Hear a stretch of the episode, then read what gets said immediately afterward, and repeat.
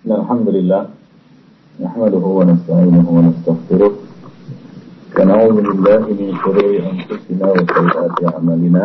من يهده الله فلا مضل له ومن يضلل فلا هادي له. أشهد أن لا إله إلا الله وحده لا شريك له وأشهد أن محمدا عبده ورسوله. يا أيها الذين آمنوا اتقوا الله حق تقاته. ولا تموتن إلا وأنتم مسلمون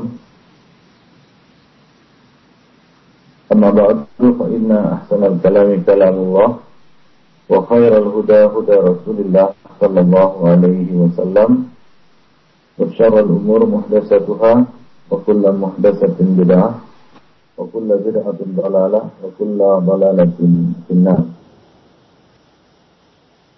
Ikhwan Fiddin Azami Allah wa iyyakum jami'an Alhamdulillah pada kesempatan pagi ini kita dapat bertemu kembali di majelis yang berbahagia ini. Dan insya Allah bagaimana biasa kita akan meneruskan pembahasan tentang Al-Kabair. Pada pagi ini kita akan membahas tentang Al-Kabiratu At-Tasi'atu Wal-Arba'un Dosa besar yang ke-49 yaitu Al-Latam Wal-Niyaha وشق وشق الثوب وحلق الرأس ونفسه والدعاء بالويل والصبور عند المصيبة yaitu dosa memukul-mukul wajah, menjerit-jerit, meraung-raung, merobek-robek baju, menggunduli kepala, bersumpah serapah ketika mengalami musibah. Itu musibah kematian. Nah ini merupakan salah satu perkara dosa besar yang pelakunya diancam dengan ancaman yang berat. Imam Bukhari meriwayatkan sebuah hadis dari Abdullah bin Mas'ud radhiyallahu anhu. Rasulullah sallallahu alaihi wasallam bersabda, "Laisa minna man latama al-hudud, man latama al-hudud wa syaqqa al-juyub wa da'a bi da'wal jahiliyah." Bukan termasuk golongan kami orang yang menampar-nampar pipi, merobek saku atau merobek pakaian, merobek-robek pakaian, mengoyak-ngoyak pakaian, dan menyeru dengan seruan-seruan jahiliyah, yaitu meratap. Meratap ketika ketika tertimpa musibah kematian. Yang meratap ketika kita tertimpa musibah. Nah, ini merupakan perkara yang dilarang di dalam agama karena kita diperintahkan untuk bersabar dan berdoa apabila musibah menimpa kita. Ya kita diperintahkan untuk bersabar. Ya inna Allah ma'as sabirin. Sesungguhnya Allah Subhanahu wa taala bersama orang-orang yang sabar. Nah, kemudian kita diperintahkan untuk membaca doa ketika tertimpa musibah yaitu dengan membaca inna lillah wa inna ilaihi raji'un Sesungguhnya kita adalah milik Allah dan kita semuanya akan kembali kepadanya. Demikian juga kita diajarkan doa oleh Rasulullah Shallallahu Alaihi Wasallam. Barang siapa yang musibah, kemudian dia membaca doa, Allahumma jurni fi musibati hadihi wa khluq li khairan minha. Ya Allah, berilah aku pahala dari musibah yang menimpaku ini dan gantilah dengan yang lebih bagus darinya, yang lebih baik darinya melainkan Allah Subhanahu wa taala akan menetapkan bagimu yang terbaik. Al-Imam Al-Bukhari dan Imam Muslim di dalam sahih mereka berdua juga telah meriwayatkan sebuah hadis dari Abu Musa al-Ash'ari bahwa Rasulullah sallallahu alaihi wasallam berlepas diri ya anna Rasulullah sallallahu alaihi wasallam bari'un min as-saliqah wal haliqah wasyaqah bahwa Rasulullah berlepas diri dari saliqah, dari haliqah dan syaqah. Saliqah adalah wanita yang menjerit-jerit, beraung-raung ketika ada orang yang meninggal dunia, ketika orang meninggal dunia. Allati tarfa'u sautaha bin niyahah indal musibah. Yaitu adalah seorang wanita yang mengangkat suaranya menjerit-jerit, meraung-raung, meratap ketika tertimpa musibah. Wal haliqah adapun haliqah adalah allati takhluqu sya'raha wa tantufuhu 'inda musibah. Haliqah adalah wanita yang menggunduli kepalanya ketika ketika mengalami musibah atau mencabutnya, ya mencabut uh, rambutnya ataupun ataupun mencabut bulunya ya ketika tertimpa musibah. Nah ini tentunya ya diharamkan bagi wanita untuk menggunduli rambutnya, ya menggunduli rambutnya itu dilarang bagi kaum wanita, ya dan juga uh, tidak boleh mereka ya menyerupai ataupun e, me, menggunduli rambutnya ataupun membotak rambutnya terlebih-lebih lagi ketika tertimpa musibah. Ya yang maksudnya adalah untuk meratap dan uh, meratapi mayit. Nah itu dia jatuh dalam dua kesalahan sekaligus. Pertama adalah dosa dia mencukur ataupun menggunduli rambutnya yang kedua adalah dosa meratap kemudian wasyaqah Asyaqah adalah allati tashukku tiyabaha indal musibah. Syaqah adalah wanita yang merobek-robek bajunya ketika tertimpa musibah. Ya, merobek-robek bajunya, yaitu bajunya sendiri ketika tertimpa musibah. Ketika tertimpa musibah. Para ulama bersepakat bahwa ketiga perkara ini haram hukumnya. Ya, ketiga perkara tersebut haram hukumnya. Biittifaqil ulama. Wa kadzalika yuhram nashrus sya'ri wa latmul khudud wa khamsul wajh wa du'a bil wail wa tabur ya begitu juga dengan e, mencerai beraikan rambut. Yaitu mengajak-ngajak rambut menampar-nampar pipi menjakar-jakar wajah dan mengucapkan sumpah serapah yang e, berdoa dengan doa-doa yang buruk ya bagi dirinya sendiri. Nah, ini adalah perbuatan-perbuatan yang dilarang ketika seorang itu tertimpa musibah. Ya, jadi perintah Rasulullah Shallallahu Alaihi Wasallam ya ketika seorang tertimpa musibah adalah dia bersabar, ya dia e, bersabar atas e, musibah yang menimpa dirinya. Dia bersabar atas musibah yang menimpa dirinya dan tidak melakukan perkara-perkara yang diharamkan. Rasulullah Shallallahu Alaihi Wasallam ya mengkhususkan larangan ini kepada uh, kaum wanita karena biasa mereka lah yang sering melakukan perkara-perkara seperti yang kita sebutkan tadi. Ya ketika tertimpa musibah disebabkan karena kurangnya kesabaran mereka. Ya tipisnya eh, kesabaran mereka maka Rasulullah Shallallahu Alaihi Wasallam ya mengkhususkan larangan ini ataupun lebih mengedepankan larangan ini, dahulukan larangan ini kepada kaum wanita.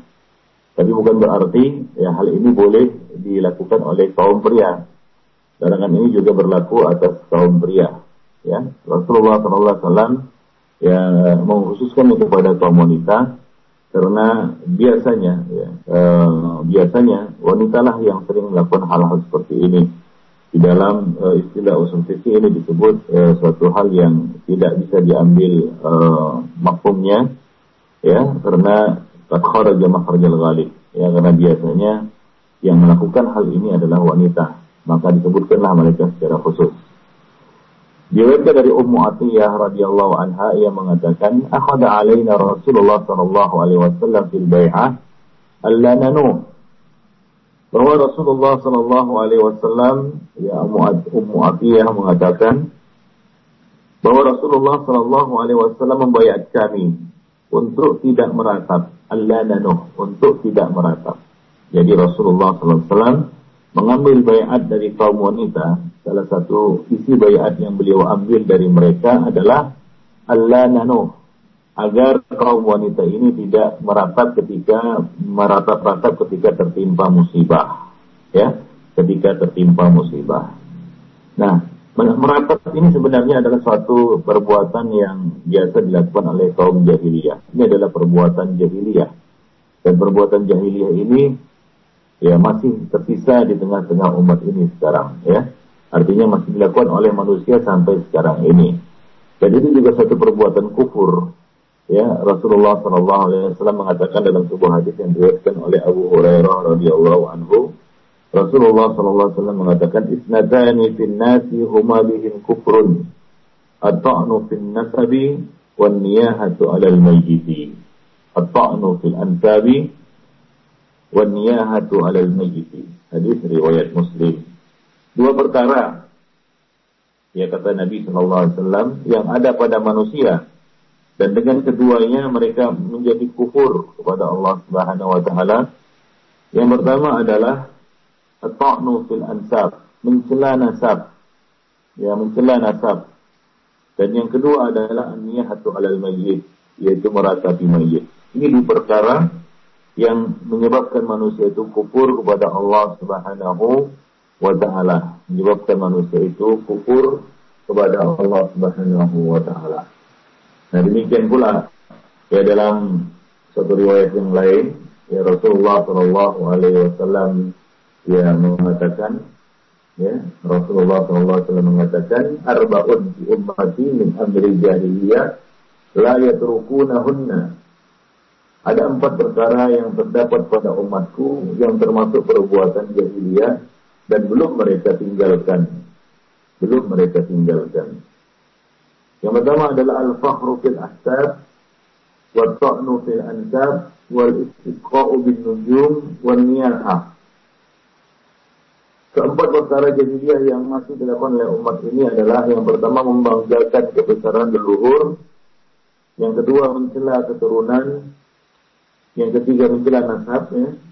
Kemudian yang ketiga menisbatkan turunnya hujan kepada bintang-bintang. Kemudian yang keempat meratapi mayit. Lalu Rasulullah Shallallahu Alaihi Wasallam mengatakan, An-naihatu idza lam tatub qabla mautiha tuqamu yawmal qiyamati wa 'alaiha sirbalun min qatiranin wa dir'un min min jarabin.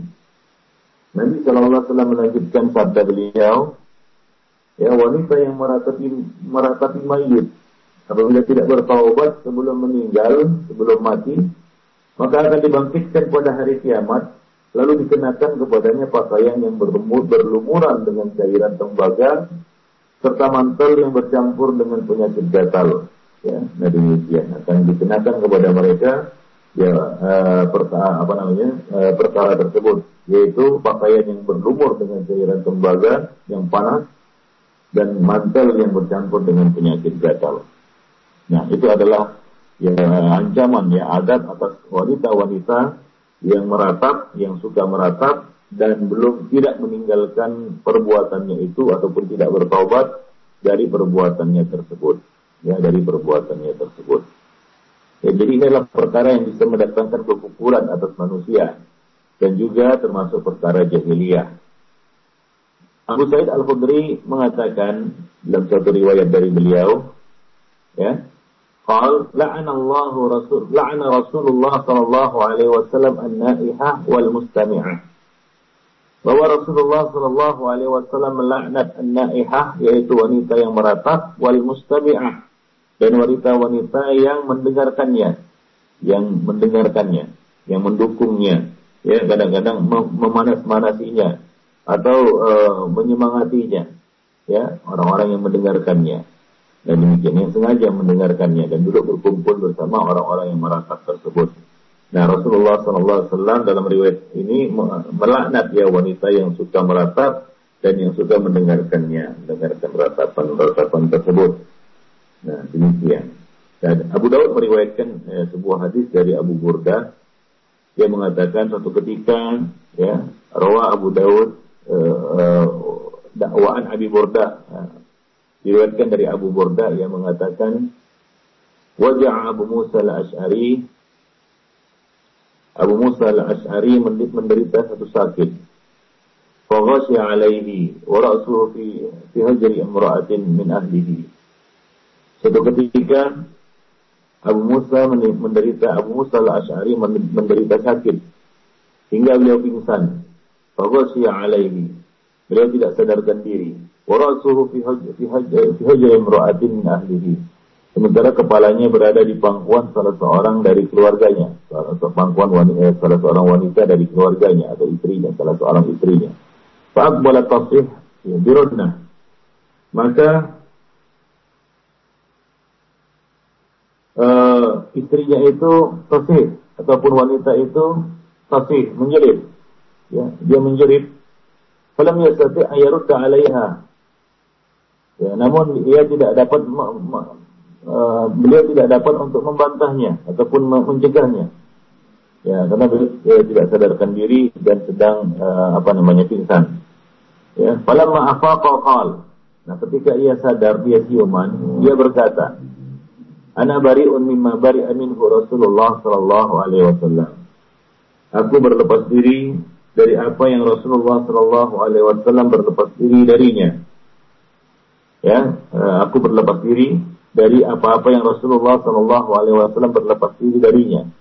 Inna Rasulullah sallallahu alaihi wasallam bari'un min as-sadiqah wal wasyaqah. Sesungguhnya Rasulullah sallallahu alaihi wasallam berlepas diri dari wanita yang suka meratap meratap meratapi mayit, wanita yang menggunduli dan mencabuti rambut yang ketika tertimpa musibah, dan wanita yang merobek-robek bajunya pada saat mengalami musibah. Ya, as-sadiqah wal halikah wasyaqah. Nah, ini sudah kita jelaskan tadi pengertian dari saliqah dan haliqah serta as-syaqah. Demikian pula hal ini pernah juga terjadi menimpa Nu'man ibn Bashir radhiyallahu anhu ya yang, uh, yang mengatakan ughmiya ala Abdullah bin Rawah. Ya, Abdullah bin Rawah tidak sadarkan diri. Faja'alat ukhtuhu tu'addidu alaihi. Lalu saudara perempuannya menghitung-hitung kebaikan-kebaikannya. Dia mengatakan wa kada wa kada wa kada wa kada. Ya, duh begini, duhai begini, duhai begitu. Ya, dia menyebut-nyebut tentang keutamaan ke, apa namanya kehebatan dan ke, ke, ke, keutamaan dari Abdullah bin Rawah. Faqala hina afaq.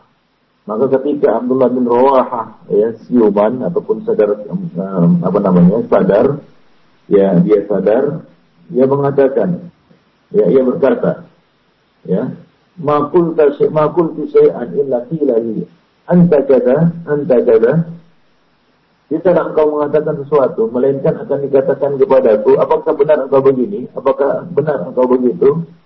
Nah, hari ini diriwayatkan oleh Imam Al-Bukhari. Ya, jadi kita dilarang meratap ya uh, apa namanya uh, meratapi mayit atau meratapi orang uh, apa namanya uh, orang yang hendak uh, mati ataupun sekarat ya nah, demikian. Nah Rasulullah Shallallahu Alaihi Wasallam juga mengatakan dalam hadis yang diriwayatkan oleh uh, Al Mughirah bin Syu'bah, "Maniha alaihi yu'adzab bimaniha alaihi." Berarti siapa yang ditangisi diiringi dengan ratapan, maka ia akan disiksa menurut kata-kata yang diucapkan dalam ratapan itu ya menurut kata-kata yang diucapkan dalam ratapan tersebut. Nah, coba lihat nah, ketika itu Bashir, uh, Afwan Abdullah bin Rawaha diratapi oleh saudara perempuannya dengan mengatakan begini dan begitu, maka dikatakan kepadanya, apakah benar engkau begini? Apakah benar engkau begitu? Ya. Anda jaga, anda jaga. Nah demikian. Dan dalam riwayat Sahihain bahwa Rasulullah Shallallahu Alaihi Wasallam mengatakan al-mayyit yu'adzab fi qabrihi bimaniha alaih.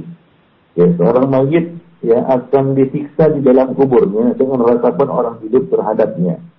Ya, dengan ratapan orang hidup terhadapnya. Nah demikian. Diriwayatkan dari Abu Musa al-Ash'ari juga ia mengatakan ma min mayyitin yamutu fayakumu baqihi fayaqul wa sayyidah wa jabalah wa kada wa kada ya.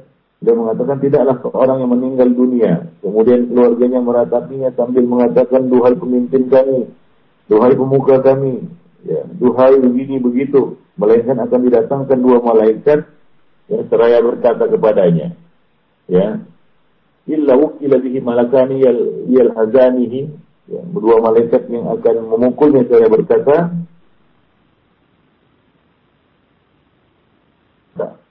ahakada anta, itu akan teradab ya, ya dengan uh, dengan kita katakan dengan ratapan yang ditujukan kepadanya ya, dengan ratapan yang ditujukan kepadanya. Nah Rasulullah Shallallahu Alaihi Wasallam juga mengatakan di dalam satu hadis yang lain ya Rasulullah Shallallahu Alaihi Wasallam mengatakan ya uh, Inna manuhitu an sautaini ahnafaini fajiraini. Sesungguhnya aku dilarang dari dua suara ya, dari dua suara yang ahmaqa ini, yang bodoh dan fajira ini. Ya fajir. Ya dua suara yang ahmak, ya, suara yang ahmak, ya, suara yang bodoh dan suara yang fajir. Ya ahmaqa ini dua jenis ratapan yang bodoh dan tak terpuji. Ya. Atau dua suara yang bodoh dan tidak terpuji. Lalu beliau mengatakan sautun inda nagmah walahun wala'bun wa mazamir syaitan. Suara ketika menyenandungkan lagu ya, permainan dan mazamir syaitan, seruling syaitan. Itu yang pertama. Yang kedua adalah jeritan Ya wasawtun inda musibah.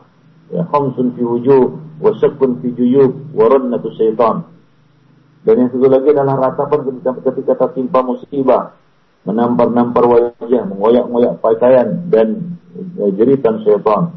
Ya, dan jeritan ya, syaitan. Nah, demikian. Jadi ini adalah uh, suara yang fajir kata Nabi Shallallahu Alaihi Wasallam suara yang uh, meratap-ratap ketika tertimpa uh, musibah ya. Uh, ratapan yang di yang dilakukan oleh keluarga mayit atau siapa saja ya ketika tertimpa musibah. Nah, termasuk di dalamnya adalah membayar ataupun sengaja mendatangkan tukang ratap.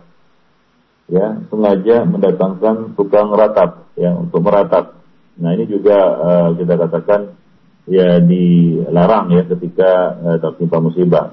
Bukan dia yang meratap, tapi dia mendatangkan orang untuk meratap ini juga termasuk yang dilarang. Tuhan para pendengar yang berbahagia. Al-Auza'i mengatakan bahwa anna Umar bin Al-Khattab sami'a sawtu buka fadakhala wa ma'ahu ghairuhu famala alaihinna darban hatta balagha na'iha wa darabaha hatta saqata khimaraha Faqala idrib fa innaha na'iha wala hurmata laha.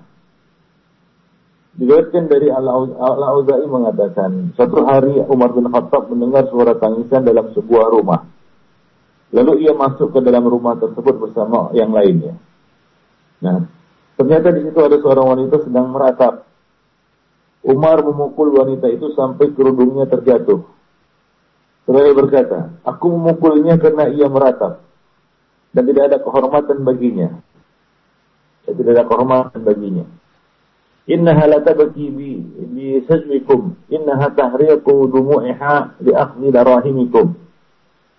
Kemudian beliau mengatakan, ia menangis bukan karena kesedihan kalian, tetapi ia mengalirkan air mata untuk mengambil dirham-dirham kalian. Sesungguhnya ia telah menyakiti orang-orang mati di antara kalian di dalam kubur-kubur mereka. Dan mereka pun menyakiti orang-orang yang hidup di antara kalian di rumah-rumah mereka. Ia mencegah kesabaran yang diperintahkan oleh Allah Subhanahu wa taala dan menganjurkan kesedihan yang dilarang olehnya. Ya. Ia melarang kalian, ia mencegah kalian dari kesabaran wa innaha tanha 'anil sabr wa qad amara Allah bihi sementara itu diperintahkan oleh Allah Subhanahu wa taala wa ta'muru bil jaza' dan menyuruh kalian untuk bersedih, menganjurkan kesedihan, ya waqad nahallahu anhu. Sementara Allah Subhanahu wa taala telah melarangnya. Allah Subhanahu wa taala telah melarangnya. Nah, jadi wa'lam anna na'iyaha raf'us sawti bin nadbi.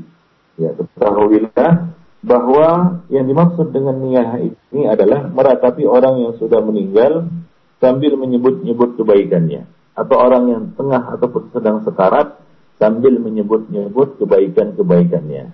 Ya sambil menyebut-nyebut kebaikan-kebaikannya. Ada yang mengatakan huwal buka alaihi ma'a dzikri mahasinihi sebagian mengatakan yaitu ya uh, menangis menangisi mayit ya disertai dengan menyebutkan kebaikan-kebaikannya.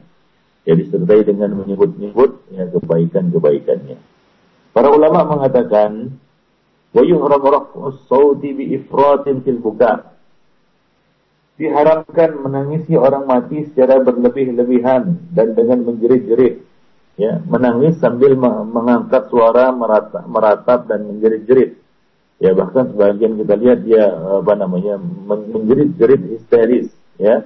Ya, sambil uh, kita katakan mengucapkan kata-kata yang dia sendiri tidak menyadari apa yang dikatakannya. Ya, wa amal buka alal mayyit. Ya min ghairi nudbin wa hadin fala bal falaysa biharam. Akan tetapi ya sedangkan menangis dalam batas eh, batas yang wajar. Ya menangis yang wajar ya tanpa disertai dengan jeritan memilukan. Ya juga tidak disertai dengan perbuatan-perbuatan ratapan maka itu masih diperbolehkan. Hal itu diperbolehkan tidak haram. Ya sebagian meriwayatkan di dalam Sahih Bukhari dan Muslim. An Ibnu Umar radhiyallahu anhuma dari Ibnu Umar radhiyallahu anhuma anna Rasulullah sallallahu alaihi wasallam ada Sa'ad bin Ubadah wa ma'ahu Abdurrahman bin Auf wa Sa'ad bin Abi Waqqas wa Abdullah bin Mas'ud radhiyallahu anhum bahwa Rasulullah Shallallahu Alaihi Wasallam menjenguk, mengunjungi atau menjenguk Sa'ad bin uh, Sa'ad bin Ubadah yang ketika itu sedang sakit. Beliau menjenguknya bersama para sahabat yang lain. Dia bersama Abdullah Abdurrahman bin Auf, Sa'ad bin Abi Waqqas dan Abdullah bin Mas'ud radhiyallahu anhum. Ketika beliau melihat kondisi Sa'ad, falamma ra'al qaumu buka Rasulullah, fa Rasulullah sallallahu alaihi wasallam. Ya, maka Rasulullah Shallallahu Alaihi Wasallam menangis. Dia melihat kondisi Sa'ad ya, bin Ubadah. Ketika melihat beliau melihat keadaan Sa'ad tersebut, beliau menangis. Melihat beliau menangis, para sahabat pun ikut menangis. Maka Rasulullah Shallallahu Alaihi Wasallam mengatakan, "Fakal ala tasma'una inna Allah la yu'adzib bidam'il ain, wala bihaznil qalb, walakin yu'adzib biha bihada aw yarham." wa asyara ila lisanihi. Rasulullah sallallahu alaihi wasallam mengatakan tidaklah kalian mendengar bahwa Allah Subhanahu wa taala tidak menyiksa karena mengalirnya air mata dan sedihnya hati. Hanya saja Allah Subhanahu wa taala menyiksa dan menyayangi karena ini. Lalu beliau mengisyaratkan ke, ke arah lisannya, yaitu tangisan yang disertai dengan ratapan-ratapan ya kata-kata ya yang apa namanya yang e, dilarang oleh Allah Subhanahu wa taala dan Rasulnya seperti misalnya ia mengungkapkan e, kekesalannya terhadap takdir Allah Subhanahu wa taala atau dia menyebut-nyebut membangkit-bangkit kebaikan-kebaikan dari si mayit. Nah, Allah Subhanahu wa taala mengadab karena itu ya karena ucapan-ucapan tersebut adapun menangis tanpa disertai dengan ya apa namanya ucapan-ucapan ataupun diiringi dengan jeritan-jeritan ataupun kata-kata itu maka ya tidak di, uh, dilarang ataupun uh, diperbolehkan. Ya sebagaimana yang ya, diriwayatkan juga oleh Abu Usama bin Zaid ya radhiyallahu anhu anna Rasulullah sallallahu alaihi wasallam rafa ilaihi ibnu uh, ibnu ibnatihi wa huwa fil maut fafadat aina Rasulullah sallallahu alaihi wasallam ya Usama bin Zaid menyampaikan bahwa uh, uh, ya cucu beliau ya, sedang dalam sekarat, ya, sedang dalam sekarat.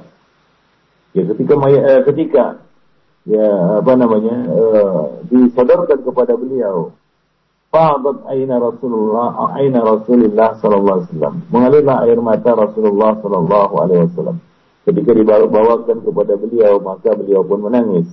Faqala Sa'ad, maka Sa'ad mengatakan, "Ma ya Rasulullah?" Ya, mengapa Anda menangis wahai Rasulullah? Ya, mengapa Anda menangis? Ya, apa ini wahai Rasulullah? Maka beliau menjawab, ini adalah rasa kasih sayang yang ditanamkan Allah Subhanahu wa taala ke dalam hati hamba-hambanya. Nah, Nabi sallallahu alaihi wasallam mengatakan hadhihi rahmah ja'alaha Allah fi qulubi ibadihi wa inna ma yarhamullahu min ibadihi ar Ini adalah air mata kasih sayang ya kasih sayang yang ditanamkan oleh Allah Subhanahu wa taala ke dalam hati hamba-hambanya. Allah Subhanahu wa taala hanya mengasihi yang uh, sesungguhnya Allah Subhanahu wa taala mengasihi orang-orang yang mengasihi hamba-hambanya, ar-rahman, yaitu orang yang penuh dengan kasih sayang.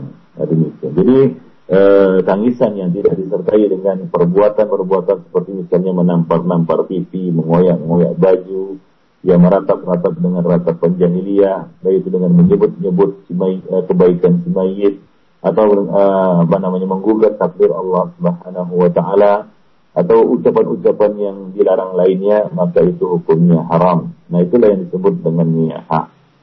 Demikian juga Anas bin Malik meriwayatkan bahwa Rasulullah SAW masuk ya ala ibnihi Ibrahim wa huwa yajidu bi nafsihi faja'alat aina Rasulullah sallallahu alaihi wasallam tadrifan ya eh, bahwa Rasulullah sallallahu alaihi wasallam menghadapi putra beliau Ibrahim yang sedang ya sekarat menghadapi ajalnya. Beliau mencucurkan air mata. Maka Abdurrahman bin Auf bertanya, Wahai Rasulullah, wa anta ya Rasulullah. Ya, Abdurrahman bin Auf berkata kepada beliau, wa anta ya Rasulullah, apakah anda menangis, wahai Rasulullah? Maka Rasulullah sallallahu alaihi wasallam menjawab, "Ya ibn Auf, innaha rahmah." Ya, innaha rahmah.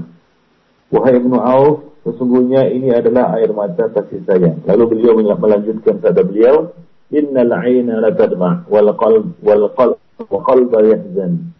Wa la naqulu illa ma ya- yurdi bina yurdi rabbana wa inna bi firaqika ya Ibrahim lamahzunun. Rasulullah SAW mengatakan, Innal aina tadma. Sesungguhnya air mata ini meneteskan air mata. Wal qalb yahzan dan hati ini bersedih Hati ini merasa sedih Wala naqulu illa ma yadharabuna Namun kami tidak mengatakan kecuali apa yang diridhai oleh Rabb kami Wa inna bi firatika ya Ibrahim la mahzunun. Dan sungguhnya kami dengan berpisahnya dari ibu benar-benar bersedih wahai Ibrahim.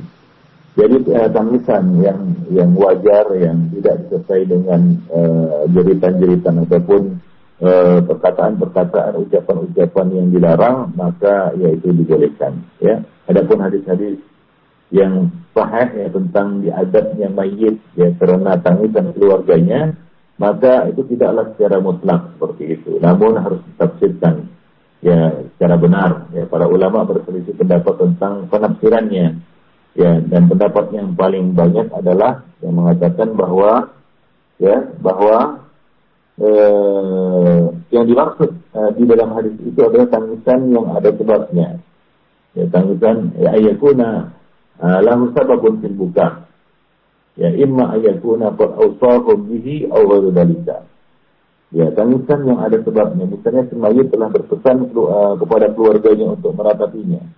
Atau yang lain. Ya itu kebiasaan yang di, ya, ya kebiasaan yang yang dibiasakan oleh si itu sendiri di tengah-tengah keluarganya ya kebiasaannya atau dia mewasiatkannya ya, ya atau dia mewasiatkannya maka apabila ya, jenazahnya ataupun mayitnya atau jenazahnya diratapi oleh keluarganya, maka dia akan mendapatkan adab ya dari perbuatan tersebut. Karena pertama mungkin dia mewasiatkannya, yang kedua dia biarkan perbuatan itu di tengah-tengah keluarganya. Maka wajib atas kepala keluarga untuk menekankan hal ini ya kepada keluarga mereka untuk tidak diratapi ketika ia meninggal dunia atau ya dia menjelaskan hukumnya ini kepada keluarganya ya dan tidak berpesan dan berwasiat agar ya apa namanya jenazahnya ditangisi ataupun diratapi. Nah demikian Ikhwanuddin para pendengar yang berbahagia ya. Jika tidak maka ya dia akan terkena ancaman bagaimana yang disampaikan oleh Rasulullah Shallallahu Alaihi Wasallam ya di dalam banyak hadis beliau innal mayyita la yu'adzabu bi buka'il hayy. Sesungguhnya uh, uh, mayit itu seorang mayit itu akan diazab disiksa karena tangisan orang yang hidup ya. Akan disiksa karena tangisan orang yang hidup tadi jadi uh, demikianlah tafsiran dari para ulama ya. Tafsiran dari para ulama. Para ulama mengatakan ya bahwa ancaman yang disebutkan dalam hadis tersebut ditujukan kepada orang-orang yang memiliki ratapan itu sebagai kebiasaannya. Ya, atau orang yang mewasiatkan kepada ahli keluarganya agar meratapi jenazahnya. Atau ditujukan kepada orang yang tidak melarang keluarganya dari hal tersebut. Ini adalah pendapat jumhur ahli ilmu. Pendapat jumhur ahli ilmu. Uh, Ashab Syafi'i ya. Para ulama mazhab Syafi'i mengatakan ya yajuzu qabla al-maut wa ba'dahu walakin qablahu aula lil hadis sahih fa idza wajabat fala tabqina baqiyan Para ulama mazhab Syafi'i mengatakan boleh menangis sebelum atau sesudah kematian. Hanya saja sebelum kematian itu lebih baik. Ya, sebelum ada ada sebuah hadis yang sahih berbunyi, ya fa idza wajabat fala tabqiyanna baqiyan. Jika telah kematian telah datang, maka jangan ada seorang wanita, wanita pun yang menangis. Ya, pada tabkina bahagia. Jangan ada seorang wanita pun yang menangis. Imam Syafi'i dan para ulama yang berpegang kepada mazhabnya telah e, menyatakan bahwa makruhnya menangis setelah kematian. E, menangis setelah kematian hukumnya makruh.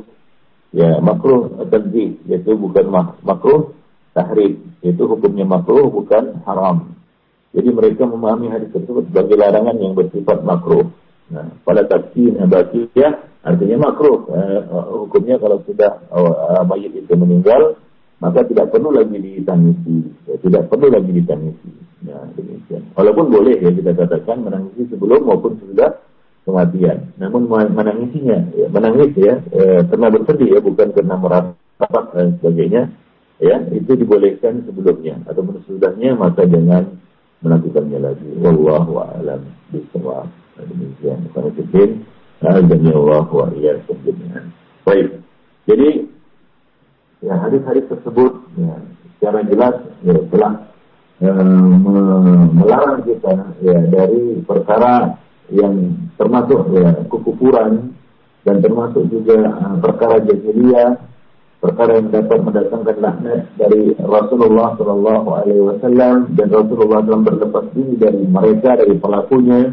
Dan bahkan beliau mengatakan bukan dari golongan kami, bukan berada berada di atas sunnah kami, yaitu meratap-ratap ketika tertimpa musibah. Baik itu disertai dengan menampar-nampar pipi, mengoyak-ngoyak baju, mencukur rambut, ya ketika tertimpa uh, musibah. Ya ketika tertimpa uh, musibah ya baik itu sama saja ya, ya seperti yang dapat oleh sebagian orang yaitu dia memanjangkan jenggotnya. Ya dia sengaja memanjangkan jenggotnya atau memanjangkan kumisnya memanjangkan rambutnya tidak mandi secara ber, uh, selama berhari-hari untuk berkabung atau untuk menunjukkan kesedihan. Nah ini uh, juga termasuk perkara yang diharamkan. Ya, biasanya dilakukan oleh kaum pria ya, atas ungkapan rasa berasungkawa atas kematian seseorang. Nah ini hukumnya juga haram. Ya, nah demikian. Karena bagian jenggot di sini tujuannya bukanlah untuk mengamalkan sunnah. Ya, karena mereka sudah terbiasa mencukur jenggot. Nah, mereka panjangkan karena ya ketika musibah atau uh, berlaku berlangsung apa yang berduka cita atau berlaku berlangsung kawan ada kematian seseorang nah demikian. Jadi bukan karena mereka mengamalkan sunnah. Nah jadi itu hukumnya adalah diharamkan ya di dalam agama ini. Dan termasuk pada satu dosa besar. Dan larangan ini juga berlaku bagi kaum wanita yang membantu wanita lainnya untuk meratapi mayit. Ya ini berlaku juga atas wanita-wanita yang membantu kaum wanita lainnya untuk meratapi mayit. Bagaimana kita sebutkan tadi hadis Nabi sallallahu alaihi wasallam ya bahwa Rasulullah SAW melaknat naihah wanita yang meratap dan wanita yang mustami'ah yang mendengarkan ratapan yang membantu ikut apa namanya menyemarakkan ratapan-ratapan tersebut biasanya wanita-wanita itu kumpul yang merapat itu satu orang yang lainnya membantu. Nah, ini termasuk yang dilarang. Karena Rasulullah Subhanahu wa taala mengatakan, "Wala ta'awanu 'alal itsmi wal 'udwan." Dan janganlah kamu saling bertolong menolong di dalam perkara-perkara perkara-perkara uh, pelanggaran dan uh, dosa. Ya, dalam dalam perkara-perkara pelanggaran dan uh, dosa. Diriwayatkan dari Ummu Salamah ya bahwa ketika radhiyallahu anha ya ketika Abu Salamah wafat aku berkata dia orang asing di negeri asing. Aku akan menangisinya hingga akan menjadi bahan pembicaraan. Nah, ketika aku telah bersiap-siap menangisi dia, tiba-tiba datanglah seorang wanita eh, dari Al-Fa'id ingin membantuku. Ya, Fa'id adalah nama sebuah kampung di Madinah. Dia ingin membantu membantunya untuk menangisi, menangisi dan meratapinya. Maka Rasulullah SAW menyambutnya dan berkata, أتريدون أن تدخلي أن تدخلي الشيطان بيتا أخرجه الله منه Apakah engkau ingin memasukkan syaitan ke dalam rumah yang Allah Subhanahu wa taala telah mengeluarkannya dari rumah itu? Ya, dia sudah mengatakannya dua kali. Ya. Nah, ia menahan isak tangisnya dan aku pun tidak jadi menangis. Jadi termasuk wanita-wanita yang dibayar ya untuk apa namanya untuk membuat suasana menjadi sedih. Ya untuk membuat suasana menjadi sedih. Nah demikian. Ummu Atiyah mengatakan, aku berkata, wahai Rasulullah, kecuali keluarga fulan. Sesungguhnya pada masa jaya dulu, mereka meminta kepadaku untuk membantu mereka menangisi jenazah mereka. Dan aku terpaksa membantu mereka. Maka Rasulullah telah mengatakan, kecuali kecuali keluarga fulan. Nah demikian. Ya, nah, jadi Rasulullah SAW melarang ya wanita-wanita ya, apa namanya membantu wanita lainnya untuk uh, meratapi mayit. Jadi dari anak bin Malik yang mengatakan Rasulullah SAW mengambil bayat dari kaum wanita. Salah satu isi adalah janganlah mereka meratap. Maka kaum wanita itu berkata kepada Rasulullah, sesungguhnya perempuan-perempuan pada masa jahiliyah dulu meminta kami untuk menangisi jenazah. Boleh kita membantu mereka pada masa Islam sekarang ini, pada masa Islam sekarang ini. Maka Rasulullah SAW mengatakan, La is'ada fil Islam, wala sigar, wala uq, wala aqra fil Islam, wala jalaba fil Islam, wala janaba, wa man intahaba falisa minna. Tidak ada is'ad, yaitu bantu-bantu menangisi jenazah dalam Islam. Tidak ada nikah sigar, nikah sinabutan, nikah sigar. Wanita sigar adalah barter ya jadi seorang menikahkan orang lain dengan saudara perempuannya atau putrinya dengan syarat orang itu juga menikahinya dengan saudara perempuannya tanpa ada mahar antara keduanya secara menukar begitu tanpa mahar. Ini ini dilarang namanya ini festival. Dan tidak ada akra. Akra yaitu menyembelih unta di perkuburan dengan cara menembak lehernya dengan pedang. Ya. Nah, sedangkan unta tersebut dalam badan berdiri ini namanya akra. Ya. Akra itu Islam Rasulullah SAW melarang itu. Dan demikian juga wala jalan fil Islam. Tidak ada jalan di dalam Islam dan tidak ada tidak ada juga jalan. Jalan adalah para pembayar zakat mendatangi ambil zakat sementara uh, uh, mendatangi ambil zakat belum mereka mengambil, mengambil pos yang jauh. Jadi boleh mengurus seorang untuk membuang harta zakat tersebut kepada ke pos mereka ataupun ke tempat mereka. Nah, Rasulullah SAW melarang cara seperti ini. Ya, nah demikian. Dan uh, ambil zakat diperintahkan agar mengambil harta zakat dari para pembayar zakat di tempat-tempat mereka. Ya bukan uh, apa namanya uh, muzaki ataupun orang yang berzakat mendatangi mereka ke tempat yang jauh dari Indonesia. Jadi di antara yang di, uh, dinasikan oleh Rasulullah SAW adalah al-is'ad fil Islam, la is'ad fil Islam. Tidak ada is'ad, yaitu membantu menangisi jenazah di dalam Islam. Jadi haram hukumnya saling tolong menolong dalam perbuatan dosa dan pelanggaran. Ya, nah, termasuk di antaranya adalah mengajak orang lain kepada keburukan. Ya, di sini adalah wanita yang uh, apa namanya uh, membantu wanita lainnya untuk meratasi jenazah yaitu hadir wanita-wanita yang hadir untuk meratap ketika wanita yang kemalangan mulai meratap jenazah. Nah ini merupakan adat dan tradisi jahiliyah yang telah dihapus dan dilarang oleh uh, syariat. Demikian yang Fiddin Rahimani wa rahimahumullah Nah demikianlah ya pembahasan kita pada hari ini ya berkaitan dengan uh, larangan ataupun uh, haramnya dan uh, di, dilarangnya ya memukul-mukul wajah meratap, mengoyak-ngoyak baju, menggunduli rambut dan bersumpah serapah ketika tertimpa musibah. Ini adalah dosa besar yang diancam beberapa adab, di antaranya Nabi berlepas diri darinya, Nabi melaknatnya, nah baginya adab dan bagi si bagi pelakunya adab apabila tidak bertaubat yaitu akan dikenakan ya kepadanya pakaian dari tembaga ya dari tembaga yang panas kemudian dari eh, daun yang ber, yang penuh dengan penyakit gatal ya kemudian uh, mayit akan diazab karena tangisannya ya. Jadi mayit akan diazab karena tangisannya ataupun karena ratapannya tersebut nah demikianlah beberapa ancaman-ancaman dan peringatan dari Nabi SAW atas wanita-wanita yang ya, suka meratap-ratap tadi nah demikian. Dan juga uh, perbuatan ini tidaklah uh, menghilangkan ya apa namanya kesedihan ataupun meringankan beban musibah namun justru menambahnya semakin berat ya karena kita dilarang untuk saja memperbaharui ataupun membangkit-bangkitkan kesedihan nah demikian. Kita dilarang untuk membangkit-bangkitkan kesedihan. Nah ratapan-ratapan ini akan akan membuat kita terus bersedih ya. Akan membuat kita terus dan akan menyeret kita kepada perkara-perkara yang diharamkan. Seperti misalnya mengucapkan ucapan-ucapan yang dilarang. Seperti misalnya ya menggugat takdir Allah Subhanahu wa taala, menyebut-sebut kebaikan-kebaikan mayit ya. Ya, nah tentunya mayit itu akan teradab ya dengan ucapan-ucapan tersebut. Wallahu a'lam bishawab. Nah demikianlah mudah-mudahan ya ini bermanfaat bagi kita semua. Aku lupa ada astagfirullah li wa lakum muslimin innahu huwal ghafurur rahim. Nah, sekarang jazakallahu khairan wa barakallahu fiik Pak Ustaz yang telah memberikan penjelasan insyaallah bermanfaat bagi kita semua dari pembahasan eh, dosa-dosa uh, besar dan telah kita simak bersama bagaimana pemaparan uh, beliau dari dosa besar maratapi musibah. Mudah-mudahan apa yang kita simak bersama dapat kita ambil faidahnya dan tentunya yang paling penting itu dapat kita praktekkan dalam kehidupan kita.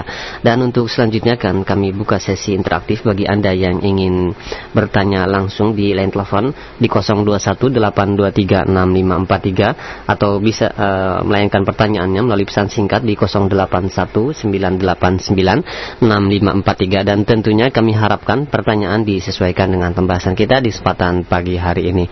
Yang untuk kesempatan pertama kami berikan di line telepon di 0218236543. Halo. Assalamualaikum warahmatullahi wabarakatuh. Waalaikumsalam warahmatullahi wabarakatuh. Dengan siapa di mana, Pak? Abdullah di. Pak Abdullah di Jakarta. Silahkan langsung kepada Ustaz. Assalamualaikum warahmatullahi wabarakatuh ya Ustaz. Waalaikumsalam warahmatullahi wabarakatuh. Ya. Ini Ustaz, ada, ini Ustaz, ada, ada Ikhwan. Ada Ikhwan. Dia tuh, dia tuh dapat musibah disakiti istrinya. Terus dia tuh dia tahu bahwa ini takdir Allah gitu. Jadi dia tuh selalu sedih, menangis uh, apa, dengan tidak meniadakan takdir Allah tersebut. Uh, nah, apa namanya kesedihan ini juga uh, diketahui oleh istrinya, begitu kan? Ya, uh, jadi meratap tapi tapi dia tahu bahwa dia dia pokoknya intinya tidak meniadakan takdir Allah tersebut. Nah itu kesedihan itu kan kalau ingat itu akan selalu sedih gitu kan dan istrinya juga tahu di depan istrinya dia begitu gitu. Nah pertanyaan itu uh, diharamkan atau tidak ya Ustaz? Terima kasih Ustaz. Assalamualaikum warahmatullahi wabarakatuh. Waalaikumsalam warahmatullahi wabarakatuh. Dan pertanyaan ini senada di pesan singkat Ustaz di, dari Ummu Aisyah di Cikarang serta penanya yang lainnya itu Ummu Ali di Tambun. Silahkan Ustaz. Yang pertama seorang muslim ya, hendaknya bersabar ya ketika tertimpa musibah dan jangan lupa dia membaca doa ya untuk membaca doa ya inna lillah wa inna ilaihi raji'un. Ya. Dan yang penting di sini adalah meresapi dan menghayati apa yang kita baca ketika kita ketika musibah tersebut. Ya yaitu sesungguhnya kita adalah milik Allah dan kita akan kembali kepada Allah Subhanahu wa taala.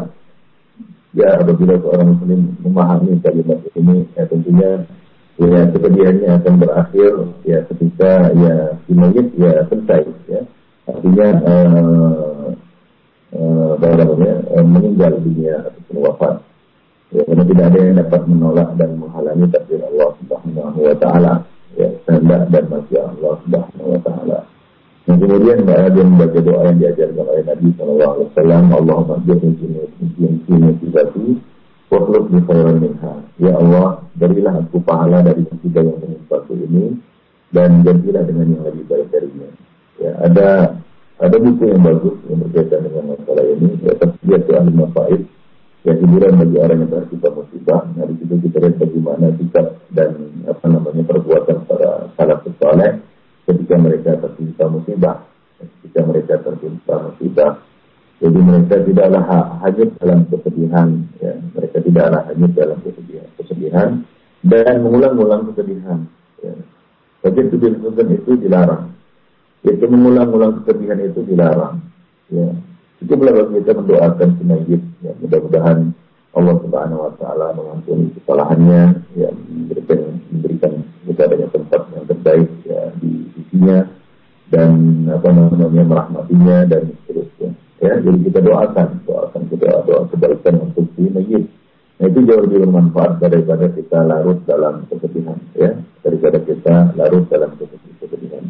Tadi juga sudah kita jelaskan ya, eh, apa namanya pendapat para ulama tentang menangis sebelum dan sudah kematian. Ya, mereka mengatakan bahwa ya dan maut wa ba'dahu boleh memang menangis sebelum kematian dan sudah kematian, yaitu sebelum mayit itu mati ataupun sesudahnya ya.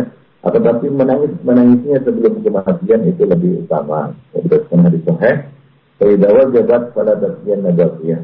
Ya, jika sudah terjadi ya, jika sudah mati maka janganlah ada seorang wanita pun yang menangis. Ya nah demikian. Ya kalau menangis ya sebelumnya. Ya, gitu. Nah, maka dari itu Syafi'i dan uh, rekan-rekan beliau, murid-murid beliau mengatakan makruh ya hukumnya menangis setelah kematian. Tapi makruh ini makruh ya makruh bukan haram ya. Karoha, karoha itu tanzih bukan karoha itu tahrim ya. Jadi mereka membawakan larangan pada sabda Nabi tadi, pada faidah wajibat pada tafsirnya bahagia, apabila sudah mati maka janganlah menangisnya lagi Nah ini dibawakan kepada makruh tadi. Nah, jadi yang paling selamat adalah ya tidak menangisinya setelah kematian. Atau sebelum kan silahkan apa namanya boleh menangisinya ya. Nah dengan dengan catatan tidak meratap-ratap sebagaimana yang kita sebutkan tadi ya. Ya mengangkat suara ifrat buka berlebih-lebihan ya ketika menangis ya apalagi diiringi dengan menampar-nampar pipi, mengoyak-ngoyak baju dan seterusnya, dan mengucapkan kata-kata ataupun seruan-seruan jahiliyah menyebut-nyebut kebaikannya, kan begitu ya, ataupun menggugat takdir Allah Subhanahu Wa Taala. Nah ini tidak. Adapun ya air mata yang menetes itu tidaklah mengapa, karena itu adalah tanda ya rahmah yang ada di dalam hati kita dan itu adalah air mata kasih sayang ya demikian. Tapi tidak boleh juga kita larut dalam kesedihan. Nah, apabila kita tertimpa musibah, maka ingatlah musibah yang paling besar yaitu musibah kehilangan Rasulullah Shallallahu Alaihi Wasallam. Misalnya semua kesedihan, semua uh, kita katakan uh, lara kita ataupun kesedihan kita akan terobati. Ya bahwa ada musibah yang lebih besar daripada musibah kehilangan uh, ayah atau ibu yang dicintai ataupun suami atau istri yang dicintai atau anak yang dicintai yaitu musibah kehilangan ataupun uh, kehilangan Rasulullah SAW musibah wafatnya Rasulullah SAW dan juga tidak ada musibah yang lebih besar daripada musibah yang menimpa agama kita itulah yang patut kita isi musibah yang menimpa agama kita Nah, jadi tidak perlu dan tidak boleh juga kita uh, apa namanya mengulang-ulang kesedihan, ya, mengulang-ulang uh, kesedihan. Adapun air mata ya menetes itu ya tanda rahmah. Ya, itu bukan bukanlah satu hal yang dilarang. Hanya saja lebih bagus kita bersabar. Ya lebih baik kita bersabar dan mohon pahala dari Allah Subhanahu wa taala. Ya. Nah, bacalah doa yang diajarkan oleh Rasulullah Shallallahu alaihi wasallam bahwa doa itu diamalkan oleh uh, Ummu Salamah radhiyallahu anha ketika ia kematian suami yang dicintainya yaitu Abu Salamah. Nah, dia baca doa itu dan Allah Subhanahu wa taala mengabulkan doanya. Dia Allah Subhanahu wa taala mengganti dengan suami yang lebih baik daripada Abu Salamah yaitu Rasulullah sallallahu alaihi wasallam. Wallahu a'lam. Nah, sekarang jazakallah khairan atas jawabannya Ustaz dan untuk selanjutnya kami beralih di pesan singkat. Ya, ada beberapa pertanyaan senada di antaranya dari Abdullah yang berada di Bogor. Assalamualaikum warahmatullahi wabarakatuh. Barakallahu fiik. Ya, ya Ustadz, eh, bagaimana dengan perihal kumpul-kumpul di rumah kematian? Apakah memang hal tersebut dapat menambah siksa dari uh, orang yang telah meninggal atau si mayit? Dan bagaimana pula bila si mayit memang dia, dia tidak ingin uh, apabila dia meninggal tidak ingin ada yang kumpul-kumpul di rumahnya, namun dari pihak keluarga tetap mengadakan kumpul-kumpul di rumah keluarga. Apakah hal tersebut juga dapat uh, menambah siksa azab kubur yang uh, bagi si mayit? Ya kumpul-kumpul di tempat kematian ya eh, itu bisa tergolong sebagai nakyu ya ini dilarang ya Rasulullah SAW melarang dari nakyu ya diriwayatkan dari Hudzaifah bahwa apabila salah seorang eh, ada salah seorang yang wafat maka beliau mengatakan Janganlah kabarkan kematian kepada orang lain. Aku takut hal itu termasuk an-nahyu. Sesungguhnya aku telah mendengar Rasulullah Shallallahu Alaihi Wasallam melarang an-nahyu, ya melarang an-nahyu. Demikian. Ya, jadi eh, hendaknya ya apa namanya eh, takziah itu dilakukan bisa di mana saja, bukan harus berkumpul-kumpul di tempat kematian. Ya. Jadi anak ini adalah diharamkan, yaitu eh, apa namanya bersedia di, eh, di depan pintu, di pasar, di mimbar ataupun di yang menara-menara masjid, ya, seperti yang dilakukan oleh orang-orang sekarang itu masuk Islam di surat kabar, majalah atau radio biasanya datang untuk apa namanya untuk mengumumkan kematian sebulan dan sebulan. Ya, nah, ini adalah perkara yang uh, dilarang. Ya, akan itu di dalam semuanya mengatakan Ya, sebagian ahli ilmu meneliti an-nahyu. An-nahyu adalah meneriakkan kepada halayak ramai Kumpulan telah meninggal dunia, hadirilah jenazahnya, berkumpulan. Nah, ini adalah dilarang. Dalam hal ini mengatakan, ya, boleh saja memberitahu ke kerabatnya, saudara-saudaranya. Ya, namun uh, apa namanya, uh, ya tidak boleh ini dilakukan untuk mengumpul-mengumpulkan manusia, ya, manusia. Baik. Uh, Ibn Hajar al-Asqalani mengatakan di dalam satu bari ya, setelah uh, beberapa asal dari para salaf dan pendapat ahli ilmu yang membedakan antara anak yang dilarang dan anak yang diperbolehkan pengumuman yang diperbolehkan yang mengatakan kesimpulannya adalah kalau hanya sekedar memberitahukan saja itu tidaklah terlarang namun jika lebih dari itu hendaklah jangan dilakukan. Ya hendaklah jangan dilakukan. Syaribani dalam kitab Ahkamul Jenais mengatakan anak yang diperbolehkan adalah memberitahukan kematian seseorang jika tidak disertai hal-hal yang menyerupai tradisi kaum jahiliyah. Ya, dan jika menjadi wajib apabila tidak ada yang membantu untuk mengurus jenazahnya, seperti membantukan mengapani dan atau mensalatkannya atau yang lainnya. Nah, jadi ada beberapa hadis uh, di dalam bab ini ya, misalnya hadis yang dari Abu Hurairah bahwa Rasulullah SAW menyiarkan berita kematian An-Najati pada hari kematiannya. Beliau menuju musola tempat sholat, uh, tempat sholat jenazah, lalu membuat sah dan melakukan pada jenazah empat kali takbir. Ya. Beliau mengatakan eh, yang kedua eh, hadis yang diriwayatkan oleh Anas bin Malik radhiyallahu anhu Rasulullah SAW mengatakan ya akhadha ar-raya Zaid fa'uti dan summa akhadha Hajjafar fa'uti summa akhadha Abdullah bin Rawaha fa'uti وإن عيني رسول الله عيني رسول الله صلى الله عليه وسلم لتغرفان ثم أخذ خالد بن خالد خالد بن الوليد من غير من غير امرأة من غير امرأة من غير وقت وفتح له Kalau dia akan dipegang oleh Zaid, kemudian dia gugur, lalu diambil oleh Ja'far. Ja'far juga gugur, kemudian diambil oleh Abdullah bin Rawahah. Dan dia juga gugur. Nah, ketika itu uh, mata Rasulullah SAW uh, namanya basah, yaitu menangis. Kemudian Al-Khalid bin Walid mengambil alih tanggung tersebut tanpa pengangkatan. Jadi dia diberi kemenangan. Nah, demikian. Al-Hafiz bin Hajar Al-Asqalani mengatakan, Faedah yang dapat dipetik dari jilbab ini adalah jilbab yang dibuat oleh Imam Al-Bukhari jilbab seseorang menyampaikan berita kematian kepada keluarga masjid secara langsung. Dari situ Rasulullah menyampaikan ya, tentang kematian Ja'far, Zaid, dan juga bin Rawaha. Saya yang dapat betul dari dokter ini ialah isyarat bahwa anak itu tidak seluruhnya dilarang. Anak itu yang dilarang adalah yang dia terlakukan oleh kaum Jahiliyah. Mereka mengutus orang-orang untuk mengumumkan kematian di pintu-pintu rumah dan di pasar-pasar. Nah, inilah yang dilarang. Ya, kemudian eh, mengumpulkan manusia ya untuk eh, bukan untuk mengurus jenazahnya, ya tapi semata-mata untuk uh, apa namanya ya untuk berkumpul-kumpul kadang-kadang juga makan-makan dan minum-minum ya bukan untuk mengurusnya dan lain sebagainya ya kalau kita ingin menyampaikan takziah ya kita kita sampaikan kalau kita ingin ya menyolatkan ya kita salatkan tapi berkumpul sampai larut malam kan begitu ya ya begadang dan sebagainya apalagi ya eh, sebagian orang melakukannya sambil diiringi dengan maksiat seperti main judi ataupun eh, apa namanya main kartu dan sejenisnya. Nah ini tentunya dilarang Allah alam. Nah, sekarang jazakallahu khairan atas jawabannya Ustaz. Baik, untuk uh, selanjutnya kami beri kesempatan kembali bagi Anda yang ingin bertanya langsung di line telepon. Ya, silakan di 0218236543. Halo. Assalamualaikum. Waalaikumsalam warahmatullahi wabarakatuh. Dengan siapa di mana? Ahmad di Cikarang, Ustaz. Bapak Ahmad di Cikarang, ya langsung kepada inti pertanyaan, Pak. Iya. Assalamualaikum warahmatullahi wabarakatuh. Assalamualaikum warahmatullahi uh, Begini, Ustaz, uh, keluarga kami kan ada dari Medan gitu, Ustaz, ya.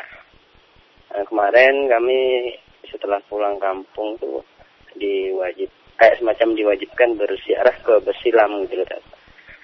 Uh, sementara dari pihak saya sendiri karena udah lama ngaji ke yang bermacam salat perjalanan yang menuju ke kuburan itu anak menolak gitu.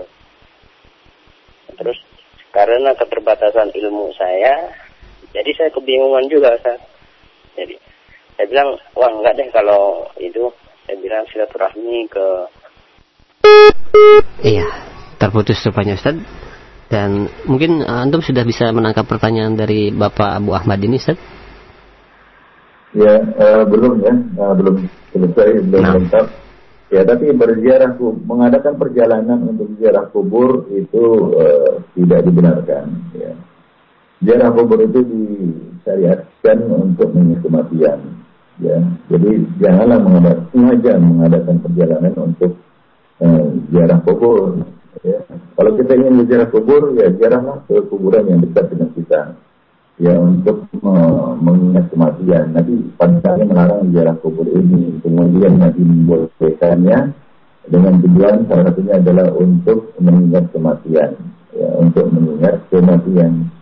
Nah, jadi jangan sengaja khusus juga mengadakan perjalanan untuk uh, kubur ini. Nah, demikian Allah a'lam bishawab. Sampai kubur Nabi, kubur Nabi Shallallahu Alaihi Wasallam itu kita datang ke sana bukanlah tujuannya untuk berziarah kubur Nabi, tapi untuk menziarahi masjid beliau. Karena ada keutamaannya ya, ya menziarahi masjid beliau. Namun ketika kita sampai di sana, ya, janganlah lupa kita untuk berziarah ke uh, makam Rasulullah SAW. Jadi tujuan kita berangkat ke sana bukanlah untuk berziarah kubur, tapi untuk menziarahi uh, masjid beliau. Nah demikian Allah. Nah itu Nabi ya, apalagi yang lainnya. Nah. Baik. Nah, nah sekarang jazakallahu khairan atas jawabannya Ustaz. Dan mengenai uh, permasalahan ziarah kubur ini ada pertanyaan dari Ulfa di Jakarta. Dan ini merupakan pertanyaan terakhir Ustaz yaitu uh, Ya kita sering melihat bahwa di negeri kita ketika ada uh, kematian maka uh, kaum muslimin yang uh, dari dari saudara-saudara kita mengiringinya dengan pakaian yang serba hitam. Uh, apakah uh, memang uh, hal tersebut disyariatkan dan sebenarnya apa hukumnya dan bagaimana hukumnya bagi wanita yang ikut mendatangi pemakaman uh, kepada di pekuburan dan bagaimana pula hukum ziarah uh, kekuburan bagi wanita?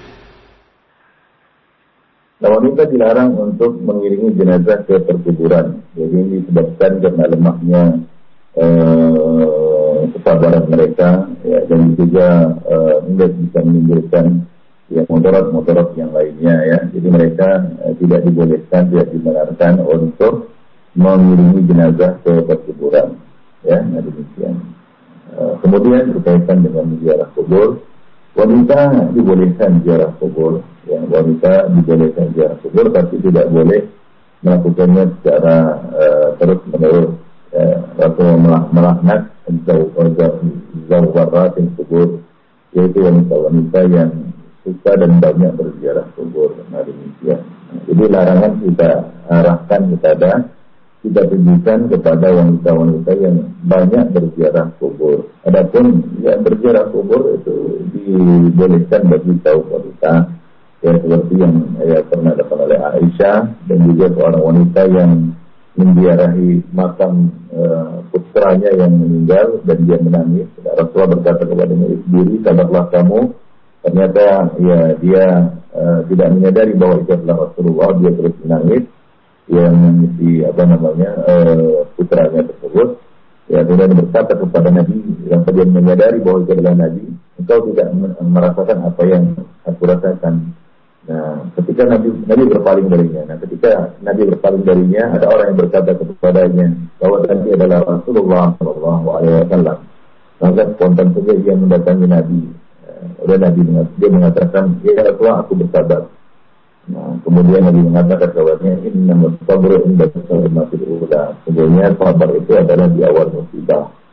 Nabi kemudian dari hadis itu Nabi tidak melarangnya untuk e, berziarah kubur ataupun mendatangi makam ataupun e, kubur putranya yang meninggal. Wallahu a'lam bishawab. Larang itu juga kepada wanita-wanita yang suka dan sering berziarah kubur. Wallahu a'lam bishawab. Nah, sekarang jazakallahu khairan atas jawabannya Ustaz. Dan e, pertanyaan tadi merupakan pertanyaan terakhir. Mungkin ada satu kesimpulan untuk menutup acara kita di kesempatan pagi hari ini. Silakan Ustaz.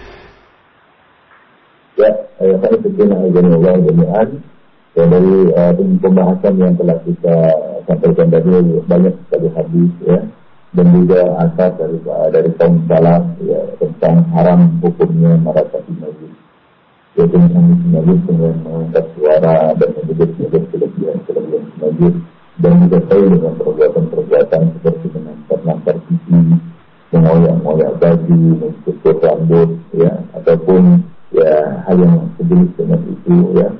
Nah ini termasuk perkara yang diharamkan, ya, diharamkan oleh syariat. Jadi larangan itu sangat tegas dan jelas. Dan akibat dari perbuatan itu adalah sebenarnya ya, bisa disiksa karena rasakan tersebut. Ya. Dan orang yang merasa itu apabila tidak bertobat nanti akan disiksa pada hari kiamat nanti. Rasulullah berlepas ini bahkan melaknat orang-orang yang suka meratapi masjid, ya. orang yang suka meratapi masjid. Nah, adapun berkaitan dengan eh, masjid disiksa karena ratapan, dan ini berlaku apabila si masjid menjadikan ini sebagai kebiasaan di tengah-tengah keluarganya, atau dia mewajarkannya, atau dia tidak melarang keluarganya ataupun orang-orang dari perbuatan ya, seperti itu. Ini adalah suatu perbuatan jahiliyah yang diharamkan. Dan demikian juga yang sama dengan itu adalah menjangan jenggot, menjangan kulit, menjangan rambut, ya dengan tujuan untuk berlaku tawa atau menguatkan duka cita. Ini termasuk juga perkara yang dilarang, ya perkara yang dilarang. Nah, dan juga ya wanita-wanita yang dibayar untuk merapat ataupun membantu untuk meratap. Nah, ini juga dilarang. Nabi mengatakan la ada di Islam. Tidak ada is'ad di Islam. Tidak ada bantu membantu di dalam mengenai jenazah di dalam Islam. Nah, ini jalan manusia jenazah Allah dengan Sebab kita pada kesempatan yang berbahagia ini, yang mohon maaf kalau banyak gangguan pada hari ini memang ya kurang apa namanya kurang uh, persiapan ya karena baru kembali dari uh, Aceh kemarin. Ya. ya, mohon maaf kalau ada gangguan-gangguan ya. Nah, demikian saja uh, kita cukupkan uh, pertemuan uh, pada hari ini dengan ya apa namanya mengucapkan subhanallah wa bihamdihi asyhadu an la ilaha illa anta